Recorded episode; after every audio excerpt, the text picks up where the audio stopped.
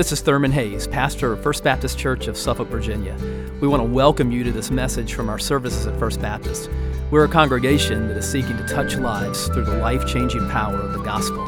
I pray that you'll encounter Christ in his power and love even now as you listen.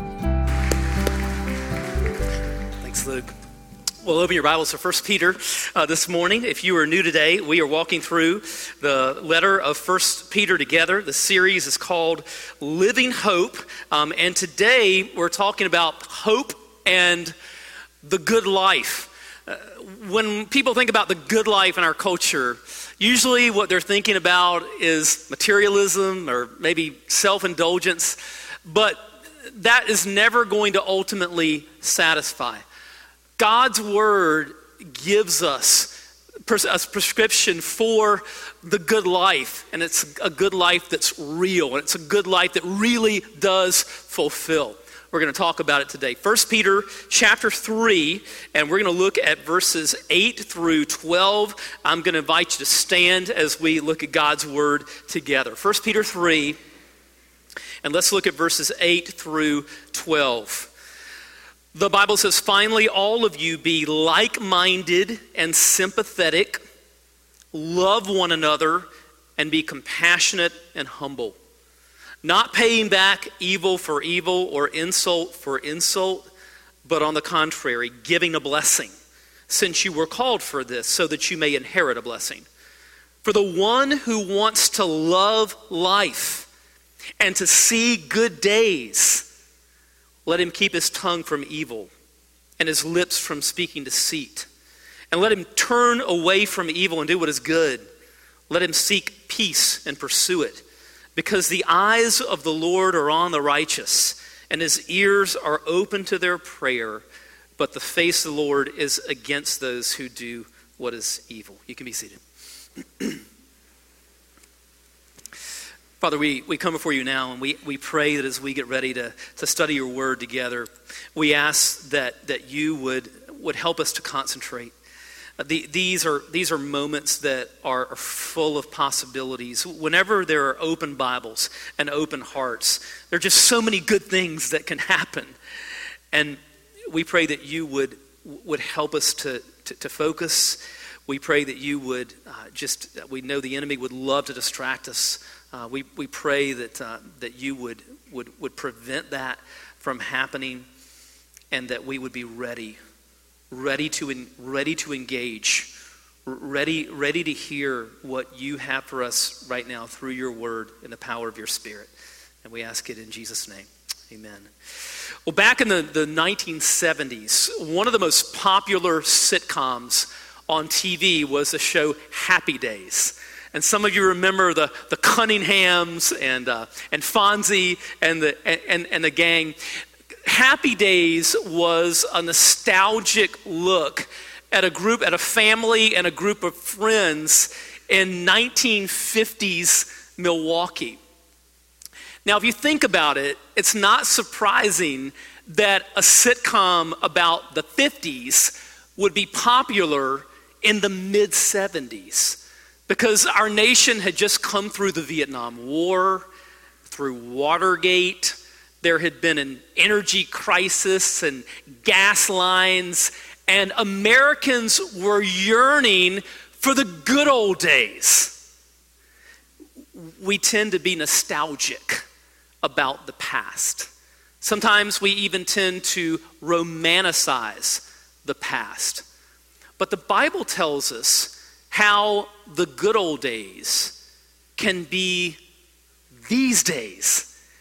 In the passage that we just read in, in verse 10, what do we see there? The Bible says, For the one who wants to love life and see good days. That is an invitation to you and to me to experience a life that you will love now, to experience good days now. In fact, verses 10 through 12 here, you may notice in your Bible that it's sort of set off from the rest. That's because Peter is quoting from the Old Testament. And he's quoting from the 34th Psalm. And in Psalm 34 and verse 8, the psalmist says, Taste and see that the Lord is good. How happy is the person who takes refuge in him. The happy days, the good old days, can be these days. And God's word tells us how. So, what do we see here in this text about uh, the good life? First of all, Peter tells us about relationships and the good life. Relationships in the good life. If you want to take uh, notes, uh, they're provided on the back of your bulletin if you want to follow along and and fill in the blanks. But the first thing that he's talking about here is relationships. And he begins to, to do that in verse 8. he gives us five words here about relationships. And he's talking here especially about relationships within the church family. He says, finally, all of you be like minded and sympathetic, love one another, and be compassionate and humble. So, five five commands there, five words that describe the, the way that relationships should be within the family of God. Let's look at them one by one. First of all, he says, be like minded. Be like minded. This doesn't mean that we're robots or that we're going to you know, agree on, on absolutely everything. But what it does mean is that we agree on the biggest thing. We, we agree on, on, our, on our mission right? Which we've got this huge mission to touch the world with the gospel, to make disciples who make disciples, to win people to Christ, to develop them to maturity. It means that we, we put aside lesser things and maybe differences on lesser things so that we come together on the big thing. My favorite movie of all time is, is Casablanca. And one of the reasons I love that, that film is, is because it, it, it shows the very thing that I'm talking about. It shows two people, um, Rick and, and, uh, and Elsa, Elsa uh, uh, played by Humphrey Bogart and Ingrid Bergman, uh, who have this incredible love for one another, but yet they, they're willing to, to, to sacrifice the opportunity to be together because something higher is at stake. They put aside their, their personal agenda for something bigger, something higher, because there was a war to win. And Nazism was endangering the world.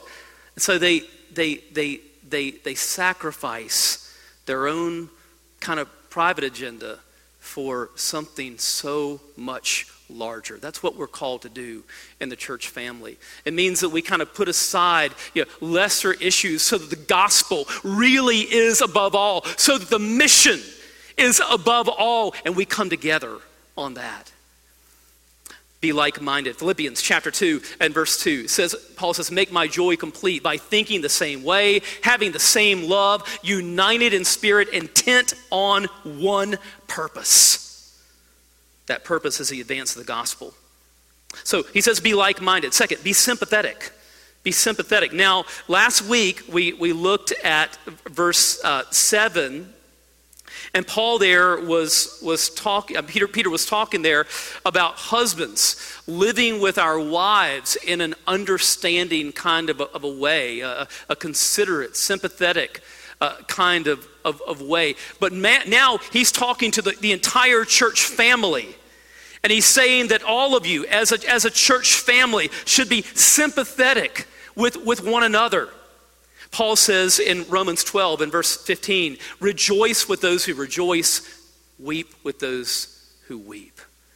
In other words, in the church family, we, we enter into the experience of our brothers and sisters. Listen, I see our church doing this in beautiful ways on a regular basis. On a regular basis, I, I see you guys rejoicing with those who rejoice you know, the birth of a, a baby or someone getting baptized or something good ha- happening in someone's lives. And I see that. I see you rejoicing with your brothers and sisters in those things, but I also see you weeping with your brothers and sisters.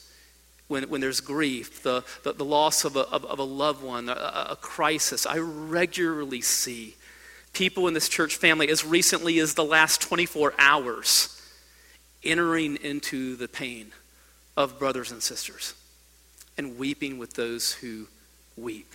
Be sympathetic. Third, love one another. Paul, Peter, Peter, Peter is writing here to believers in the Roman province of Asia, which is now Turkey, who were being persecuted for their faith. They were under so much pressure from the outside, from those who were not believers. He is saying here that makes it all the more important that within the church family, we need to be together. And so in chapter 2 and verse 17, he says, Love the brothers and sisters. Jesus says in John 13 35, By this everyone will know that you are my disciples if you love one another. Fourth, be compassionate. That this flows from the compassion that God has shown us in the gospel. Paul says in Ephesians 4 and verse 32 Be kind and compassionate to one another forgiving one another, just as God also forgave you in Christ. In other words, when we have trouble forgiving a brother or sister, we need to remember how much we've been forgiven. When we have trouble extending grace to our brother and sisters, we need to remember how much grace has been extended to us as undeserving sinners. We take everything back to the gospel and we remember how God has treated us, how much we have been forgiven of our sins in, in Christ so that we can be compassionate with others. Fifth, be humble. Be humble towards one another. Later in chapter 5 and, and verse 5, uh, Peter is going to say, All of you, clothe yourselves with humility toward one another because God resists the proud but gives grace to the humble.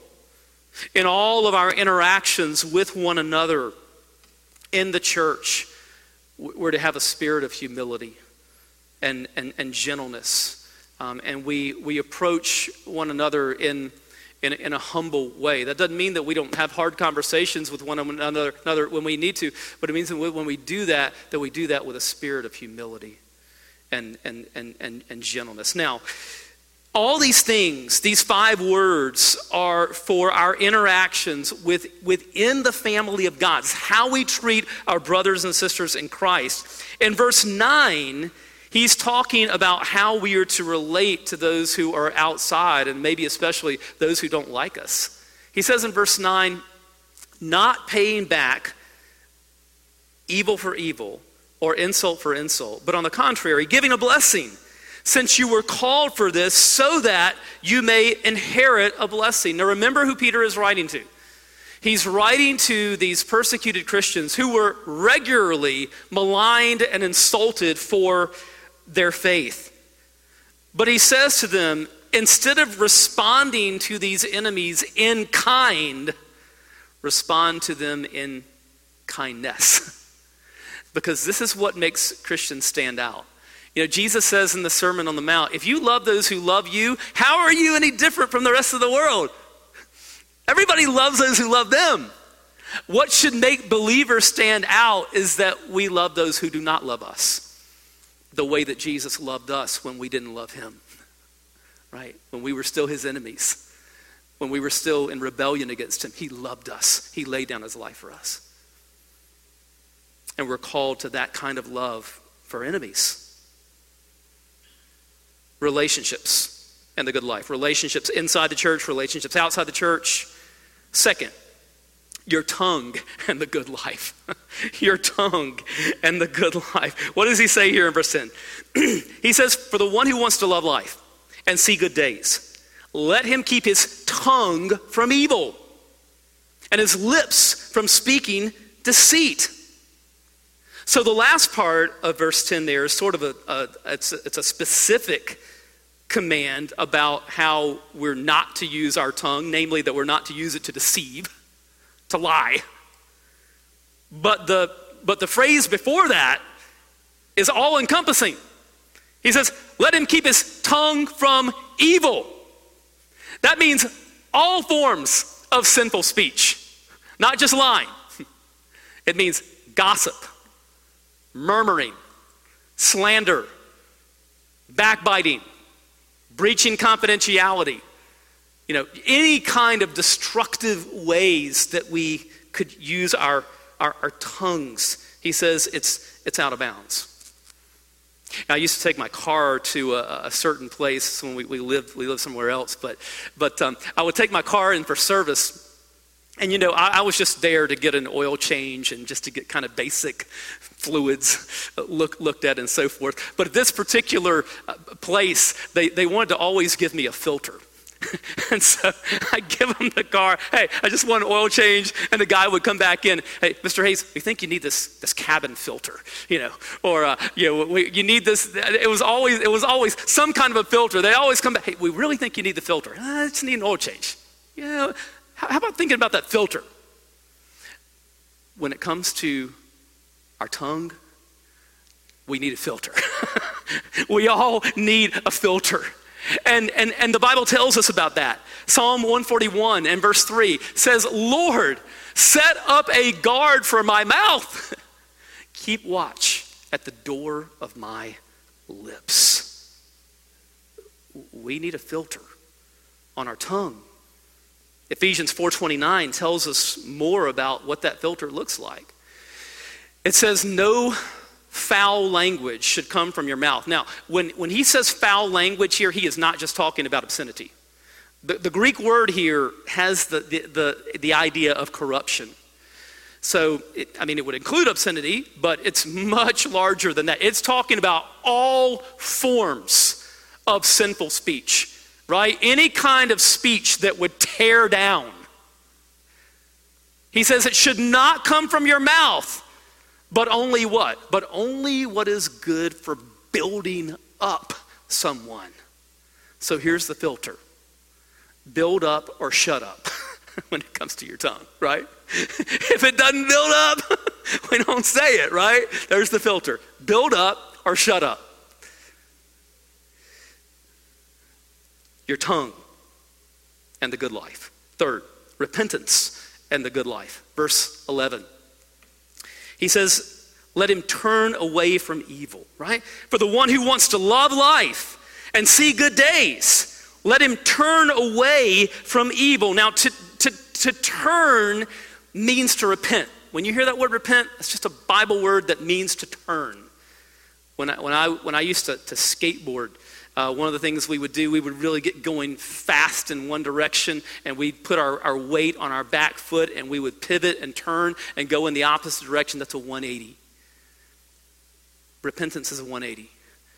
It's, it's, it means that we turn from sin and self, and we turn toward God and His ways. It means that we turn from going our own direction, our own way, being the king of our own life, and we do a 180 and we turn toward Jesus as our King. The Bible says if you want to love life, if you want to see good days, then, then, then, then turn away from evil and, and do what is good. Now, repentance is a part of becoming a Christian, certainly, right? And becoming a Christian, right? We turn from pursuing life in our own way and we turn to Jesus and trust Him. That's part of becoming a Christian, but it it's also should be a daily part of our lives as Christians because we're still sinners and we still regularly blow it. And so repentance should be like a it's a daily part of our life. D- daily, you know, renouncing what is what is evil and turning to the Lord, right? Confessing our sins, repenting, it's a daily part of our lives as Christians. Repentance and the good life. Fourth, peace and the good life. Peace and the good life. Verse 11 again says, If you want to love life and see good days, then what? Verse 11, let him seek peace and pursue it. So, one of the things that, that, that prevents us from living the good life is relational strife. strife in relationships does not equal the good life. It doesn't. Ha- happy days are not found there. And, and so the Bible calls us to, to pursue peace, to be people who pursue peace with, with other people. Hebrews chapter 12 and verse 14 says to pursue peace with everyone, right? E- everyone. Now, you say, but, but you don't know this person. you, don't, you don't know how they are. Well, there's only so much you can control. But what does the Bible say? Romans, Romans chapter 12 and verse 18. It says, as, as poss- possible, as far as it depends on you, live at peace with everyone. Eh, no, we can't control the reactions of other people. But as far as it depends on you, live at peace with everyone. If there's a relational problem, then, then pursue peace in that. You know, go to that person. Go to them one on one in in a spirit of, of humility and love. Do everything that you can to make it right. And if they refuse to do that, at least you will have the peace of knowing that before the Lord, you know, you, you, have, you have done everything that you could to live at, at peace with that person. And, and not only do, do we want to be at peace with people in our own lives, but when we see other people in our lives that are contending with one another, then we need to do what we can to, to help them make peace. Jesus says in the Sermon on the Mount, um, in Matthew, Matthew, Matthew 5 and verse 9, Blessed are the peacemakers for they will be called children of God. Peace and the good life. Fifth, God's blessing and the good life. God's blessing and the good life. Let's look at verse 12. Because the eyes of the Lord are on the righteous, and his ears are open to their prayer, but the face of the Lord is against those who do what is evil. Above all, if you want to love life, and see good days, you need the blessing and favor of Almighty God. And verse 12 is, is telling us about how we can have that. It says that the eyes of the Lord are, are, are on the righteous, right? He is protecting us. His ears are open to their prayer. He longs to hear from you, longs to bless you. But the face of the Lord is against those who do evil right? They're, they're, they're, they're just, they're, they're people who are just putting themselves in the position that they cannot receive God's blessing. Second Chronicles 16 and verse 9 says, For the eyes of the Lord roam throughout the earth to show himself strong for those who are wholeheartedly devoted to him. I love that verse. The eyes of the Lord roam throughout the earth to show himself strong for those who are wholeheartedly devoted to Him. God is looking for people that He can bless. One time, our family was at, Disney. Kids were smaller, and um, and so uh, we we had and back back in the old days at Disney, you had things called fast passes, and um, and they were they were fast passes. They, they were just like you know they were they were gold. Uh, now you have sort of a, a, bracelet that you wear, and, and so it's all electronic, and you know, and that's your fast passes are kind of like on your wrist.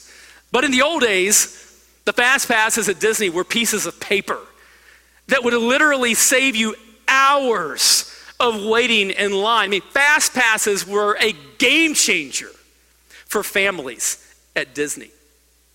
Well, on this particular trip, the, the hotel that we were staying in had, had, made, had made a mistake. And so they, they, went, they went overboard and they just, they inundated us with fast passes. I mean, they just wanted, I mean, they just, they just loaded us up with, with even more fast passes than what we could possibly even use. And so on the last day at Disney, we, we, we, had, we had gone on every ride until we just couldn't ride anymore, and it was time to go. And we still had a bunch of fast passes that were left. And so we said, hey, why don't we try to bless some other people? And so the, the girls were small at, at this time, but they were big enough to kind of understand what was going on, and it would be a good experience for them. So got the girls, I said, girls, let, let's go and let's, let's bless some other families. So we have these fast pass, five fast passes, a bunch of them, sets of five.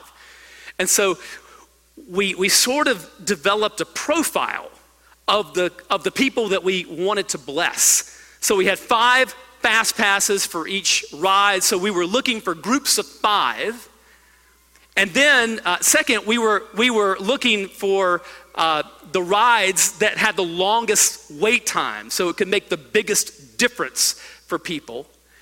And then we were looking, maybe not just for groups of five, we were looking for, we were looking especially for those beleaguered parents with three kids. three little kids that had just been waiting in the heat and they looked like they were about to drop. We wanted to bless especially them. And so we went off in search of people to bless. And our eyes are scanning the crowds and we're trying to find, you know, these, these families that we wanted to, to, to bless. We had a profile of them. You know, the Bible says that, that God, God has a profile of, of, of those he blesses. And we, we see it here in verses 10 through 12. It says, if you, want a, if you want a life that you will love, if you want to see good days, there's a profile in that. There's a life that God blesses. And his eyes are roaming throughout the earth to do that. He longs to bless those who are wholeheartedly devoted to him. You should have seen the reactions of people at Disney. Let me tell you, this was an experience. There were some people who, who, who we, we, would give them, we would offer them the fast pass, they would almost cry. Some of these parents would, would, would, would almost cry. You're, you're what? You're, give, you're giving us this? Like we had just literally changed the course of their whole day it was, it was, it was beautiful. There were other people who were, who were so, so blown away that they couldn't, they couldn't even immediately accept what was happening. There, there were dads who re- repeated back to me, You're giving me these. You're giving me these. One guy even pulled me aside and said, What's the catch? you know, he, where's the fine print? And, and, and all, uh, no, no, no catch, no fine print. No, this is, this is, this is a, a, a gift for you. We're not wired to understand grace in our culture, are we? Christianity is based on grace. Romans chapter 6 and verse 23. The Bible, uh, the Bible says there that the wages of sin is death, but the free gift of God is eternal life in Christ Jesus, our Lord. If we got what we deserved, that's death. And it doesn't just mean like physical death, it means like eternal separation from God. That's, that would be what we deserve. We're all sinners. But instead of giving us what we have earned, God gave his son. He gave us Jesus, who had no sin of his own, but on the cross took our sins upon himself and was raised from the dead so that we can experience life and it is offered to us as a free gift. But it's like any gift. In order to become yours, what do you have to do? Receive it. How do we receive this free gift of eternal life? By simply turning to Jesus. Turning from our own way, turning to Jesus, saying, Lord, I believe. I, I, I, believe you died for sinners like me. I believe you rose from the dead. I'm turning to you and I'm trusting in you as my king. I'm taking my hands off of the controls of my life and I'm yielding them to you. Let's pray together. Father, we thank you for the invitation to the good life. We thank you for the invitation to you to enter into abundant life and to enter into eternal life through your Son. Father, you know where each person is in, in this room. You know all of our hearts. And we pray that you would, would work in hearts right now. If there's anyone here that doesn't yet know you, Lord, would you work in their heart to turn to Jesus and to trust him? Lord, would you work in, in all of our hearts that we would enter into a life that you can bless and that we would understand that the good days can be these days. And we pray it in Jesus' name. Amen. I hope you've been blessed by this message. Christ is the answer for every need, now and for all eternity. As someone once said, Jesus plus nothing equals everything, and everything minus Jesus equals nothing. Have you trusted in Jesus as your Savior? If not, why not now? His arms are open wide to receive you. It may help to pray a prayer like this Father, I know that you are holy and that I have sinned and fallen short of your glory. I know that you are a righteous God who must punish sin, but I believe that your Son Jesus took my punishment for me, died in my place, and rose from the dead so that I could have eternal life. Right now, I turn to Jesus and trust in his finished work for me. In his name I pray. Amen. You know the Bible says this in John 1:12, to all who did receive him, who believed in his name, he gave the right to become children of God. And that means that if you've received Christ, God has adopted you as His beloved child, His very own son or daughter. Just imagine. Almighty God, the Lord of this universe, the one who possesses all authority in heaven and earth, is now your loving Father, and you are His child. You say, I love Him.